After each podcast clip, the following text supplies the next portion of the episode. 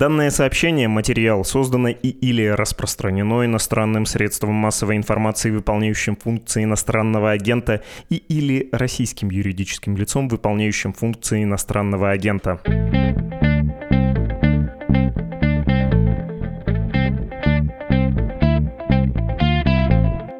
Здравствуйте, вы слушаете подкаст «Что случилось?» о новостях, которые долго остаются важными. Меня зовут Владислав Горин. Сегодня в нашем подкасте снова дорогой коллега, редактор отдела «Разбор Медузы» Дмитрий Кузнец. Привет, Дима.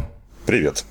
Если ты здесь, слушатель понимает, сейчас мы будем обсуждать войну, ты стал по ней одним из ведущих экспертов в стране или в странах, в мире. Какой фокус сегодня хотелось бы выбрать или какой необходимо выбрать? Я бы уместил эту точку зрения на войну в два слова. Длинная война. На той неделе британская разведка сказала, что вероятнее всего это будет затяжной конфликт. В ближайшие месяцы не ждите каких-то перемен, ни одной из сторон не удастся совершить прорыв. Без прорыва окончание конфликта, видимо, невозможно.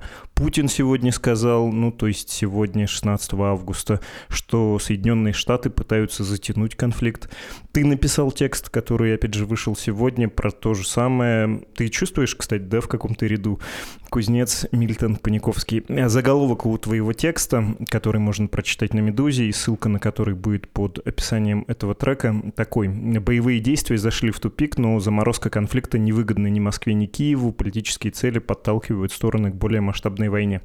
В общем, про длинную войну хотелось бы поговорить, но сперва давай обсудим международную конференцию по безопасности в Москве. Это на ней, к слову сказать, Путин выразился про затягивание. Речь для делегатов этой конференции он произнес. И там же речь держал министр обороны России Шойгу.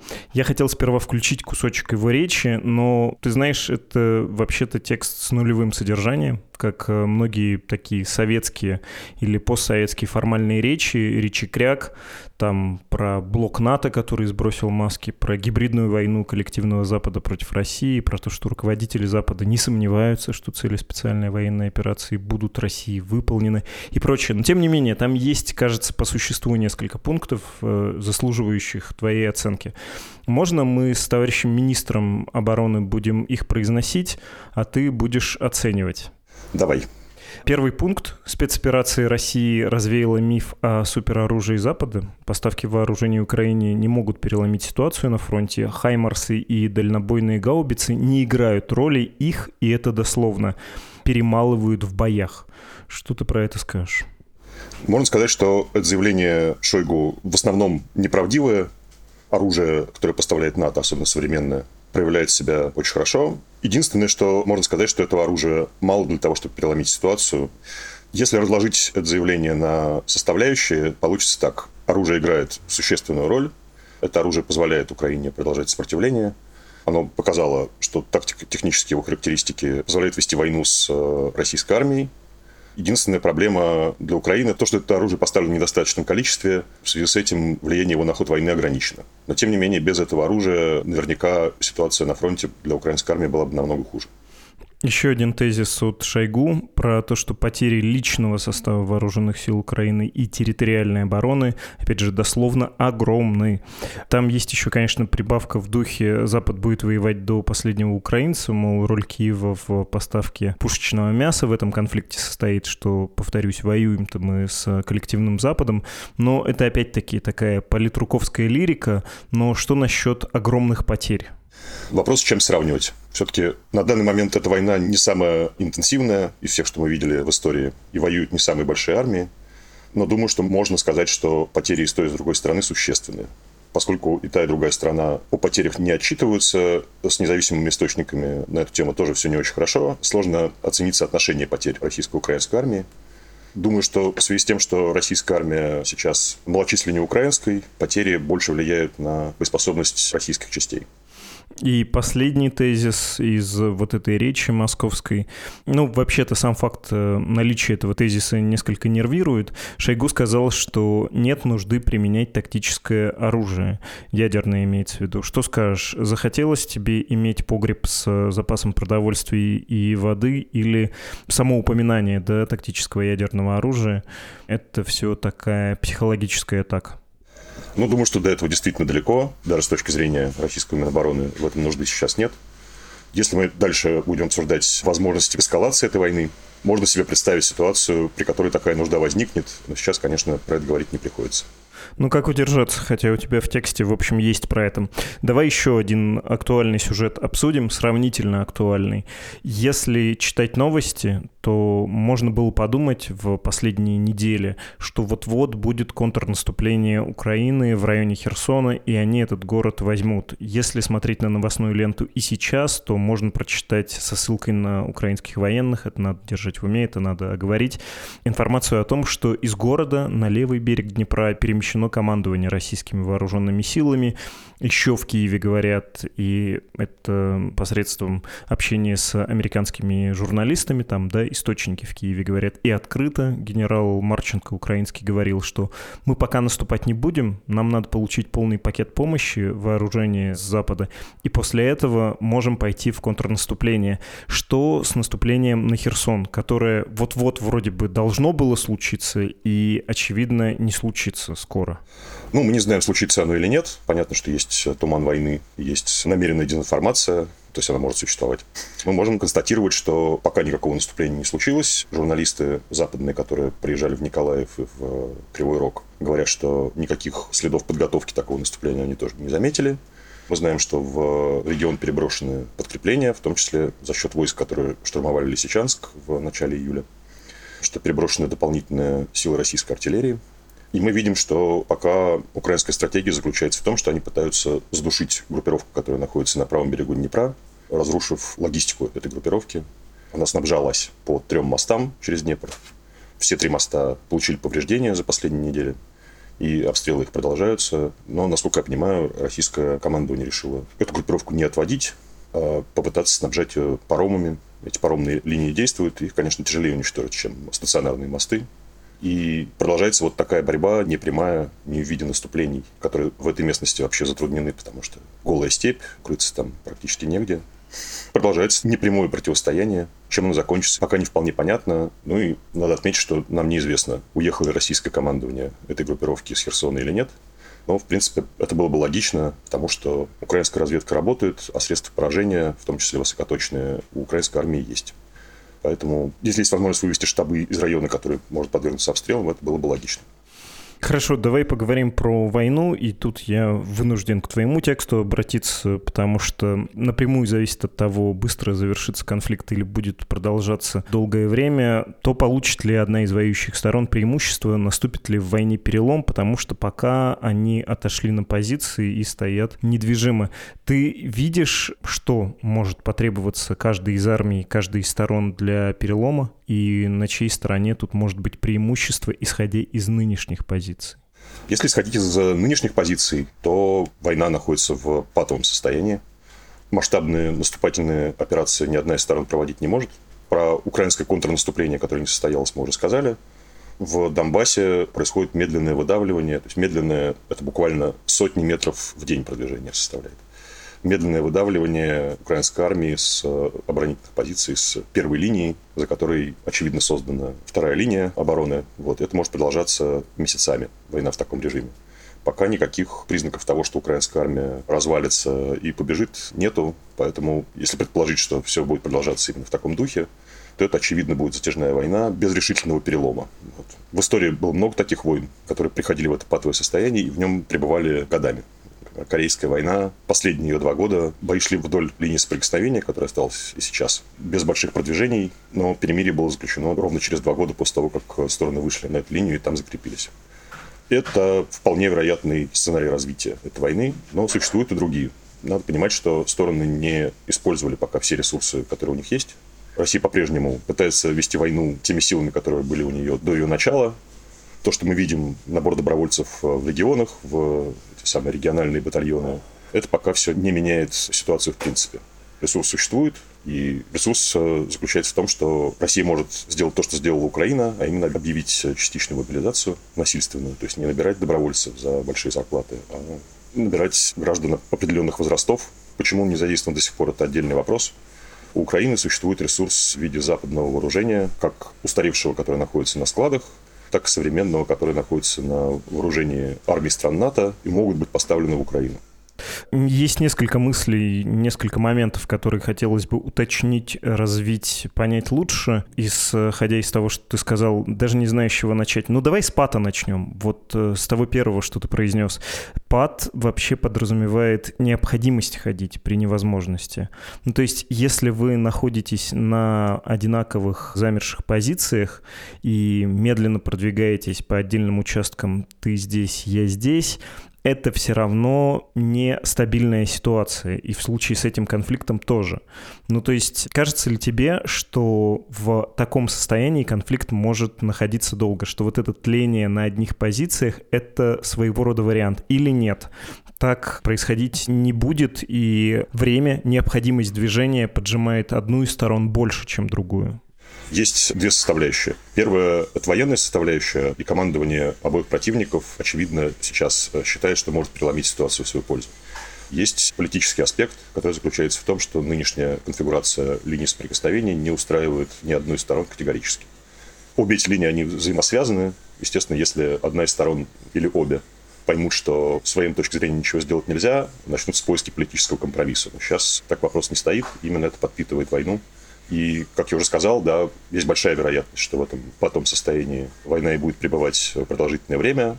Но, возможно, либо Кремль, либо украинское командование действительно правы, и они смогут преломить эту ситуацию.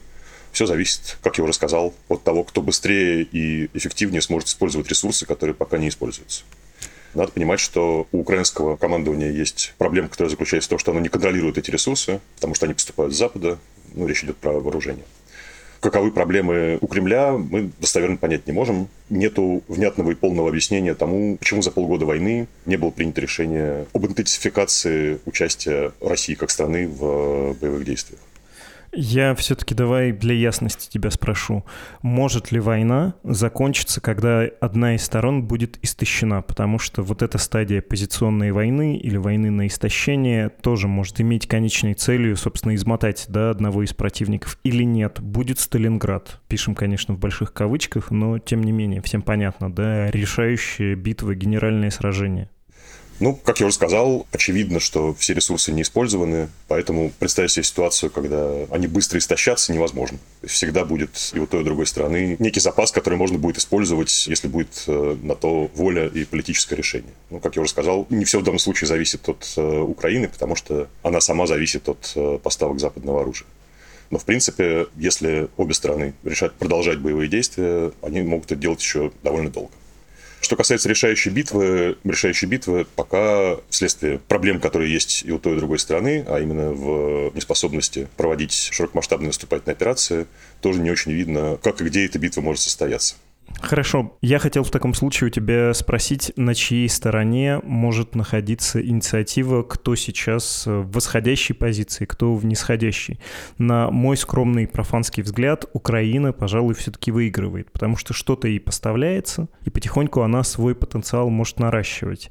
И если представить, что одна из сторон, как ты пишешь в своем тексте, ну, сейчас, поскольку ни одна из них не удовлетворена результатом, никто не может пойти на перемирие, да, украинцы говорят, что мы не только Херсон, Луганск, Донецк, еще и Крым отвоюем за эту стадию конфликта, а в России, понятно, тоже не удовлетворены результатом, Кремлю нужно идти дальше. Ну так вот, если кто-то из двух воюющих сторон решит пойти на прорыв, то, по моему ощущению, Украина имеет преимущество, потому что в этом случае у нее уже есть люди, опять же, подготовка там какая-то идет уже не один месяц, она быстро получит с Запада старое, но вооружение. А Владимиру Путину, Кремлю, нужно будет в сравнительно сжатые сроки, когда поставки оружия, по данным разведки, видимо, очевидно будет, да, что началась мобилизация, поставки начнутся. За это короткое время нужно будет людей мобилизовать, обучить молчу, но нужно обмундировать, нужно вооружить, нужно доставить на передовую. Вот нет у меня ощущения, что у России здесь будет преимущество. Или нельзя судить о том, у кого есть вот этот временной, что ли, запас в случае обострения? Ну, судить действительно нельзя. Мы не знаем, что происходит э, в реальности в российской армии. Ну, есть заметная часть, сопровождающаяся пиаром, это набор вот этих самых э, региональных батальонов.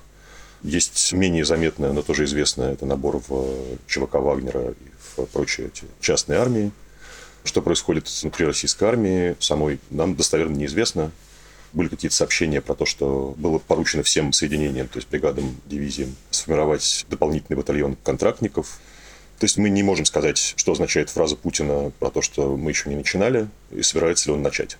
И еще одна есть важная вещь. Российская армия не задействует сейчас все ресурсы на фронте. Часть соединений в июле были отведены в Россию на пополнение, о чем было официально сообщено на встрече Путина и Шойгу. Поэтому мы не можем сказать, с какой скоростью в России идет накопление резервов. Не можем мы это сказать и про украинскую армию. Была статья CBS, сделал ее про то, что только треть поставленных Запада вооружений попадает на фронт, а две трети идут как раз на формирование этих резервов. Пока мы видим, что из вновь сформированных бригад, которые были сформированы уже после начала войны украинских, на фронт попал только 4 или 5 где находятся остальные, мы не знаем. И вся эта неопределенность вместе не позволяет нам судить о том, у кого инициатива будет там, через месяц или через два. Можем сказать только сейчас, э, что инициативу сохраняет российское командование, но не то, чтобы оно может э, этой инициативой воспользоваться для перелома в войне.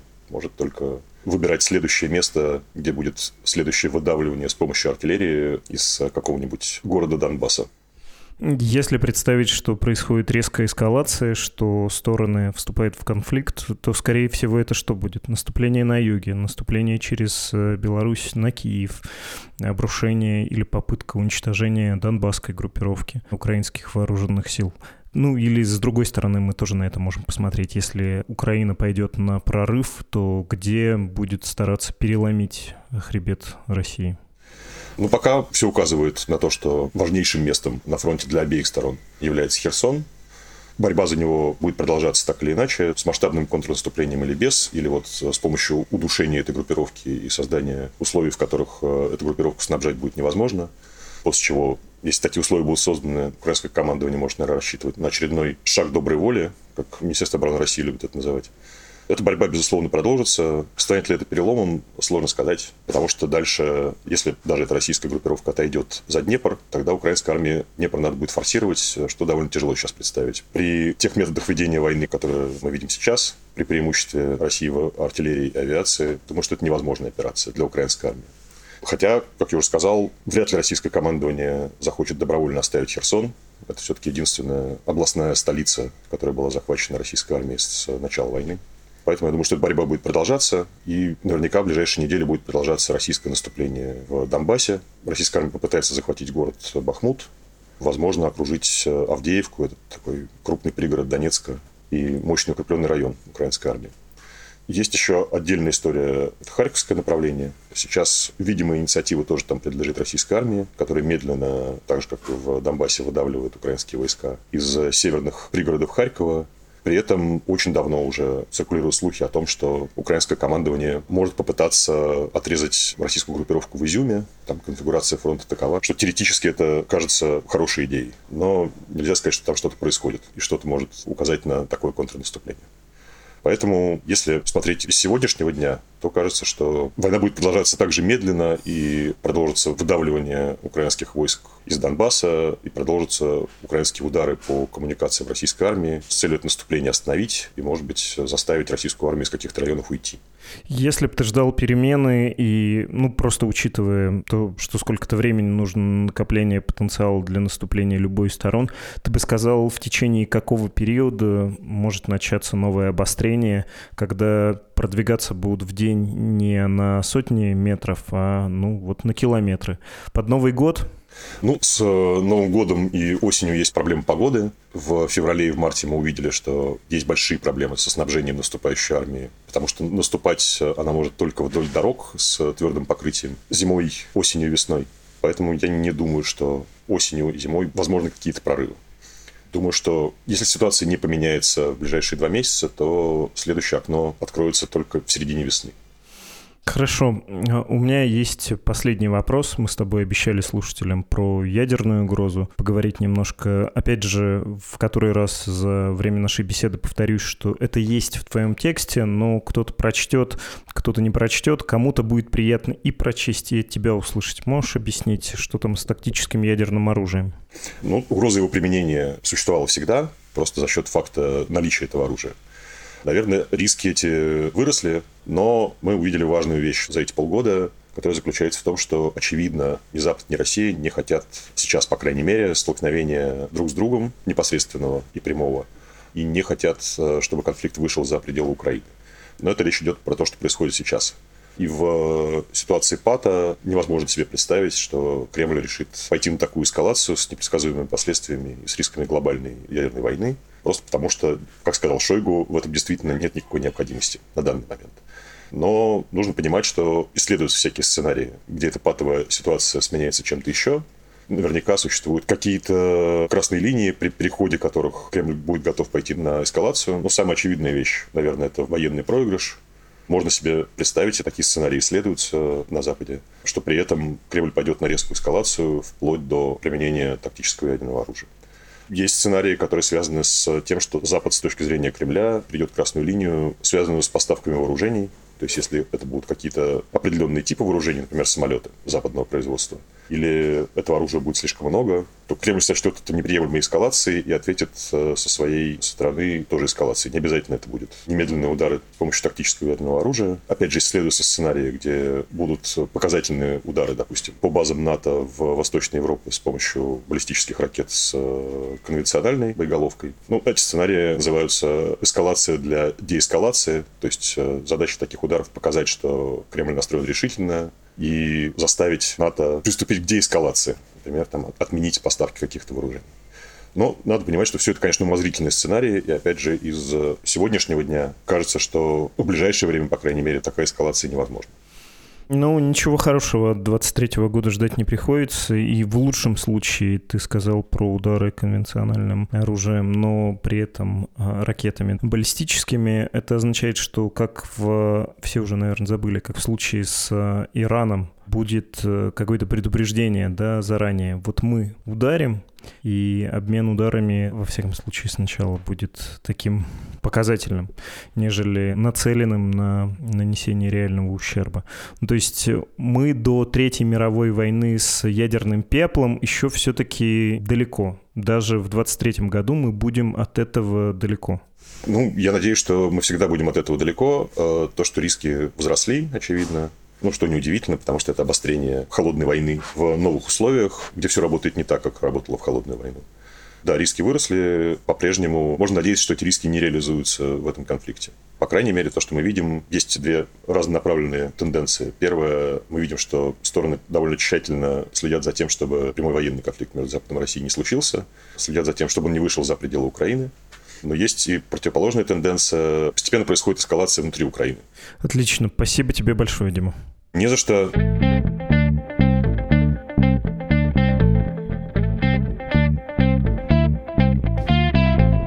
Открываю почту, ее адрес, кстати, подкаст собакамедуза.io и читаю выдержки из ваших посланий. Пишет нам Анна. Я работаю в государственном учреждении МФЦ, и мой коллектив разношерстный. К сожалению, люди старшего поколения — фашисты.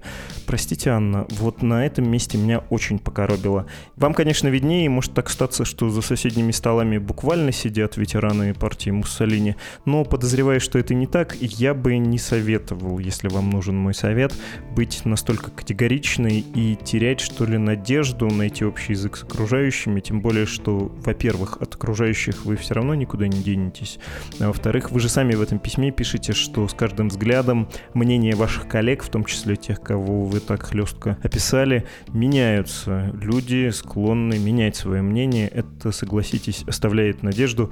Простите за это отступление или запинку, продолжу читать ваше письмо. Остальные коллеги все понимают, и я могу выйти с ними на обед и поделиться поделиться тем, что на душе. Благодаря вам я переубедила маму, а ей больше 70, и она, ясное дело, постоянно смотрит телевизор, но теперь уже не поддается пропаганде. Иногда накрывает и становится слишком плохо, спасибо вам и другим, которые как будто разговаривают с тобой издалека, это своеобразная терапия. Вы в числе других, которые с вами терапевтично издалека разговаривают, называете наших коллег из подкаста «Кавачай», вспоминаете перцевые газы, просите одних позвать к нам сюда, что случилось, закончилась, во-вторых, поскорее вернуться. И боюсь, мне порадовать вас особенно нечем. Во-первых, Кавачай, при всей симпатии к коллегам, мне кажется, что у них свой цельный, ясный продукт, свой хороший подкаст. Зачем там я, зачем их звать к нам в гости, не очень понятно. Я и так, знаете, в нашем-то подкасте борюсь с ролью пятого колеса совершенно ненужного тут собеседника. А что касается перцевой газа, при всем обожании, при глубокой личной симпатии к обоим братьям к перцевой газы, развела их судьба, и непонятно пока, когда снова сведет. Сам тоскую по ним страшно. Обещаю, что при первой возможности мы снова соберемся вместе. Будут они вдвоем разговаривать, а я буду стараться им как можно меньше мешать. Так, успеем прочесть еще письмо другое. Не слишком ли долгое тут у нас прощание? Можете об этом, кстати, в своих письмах писать. Не утомляют ли вас эти финалы?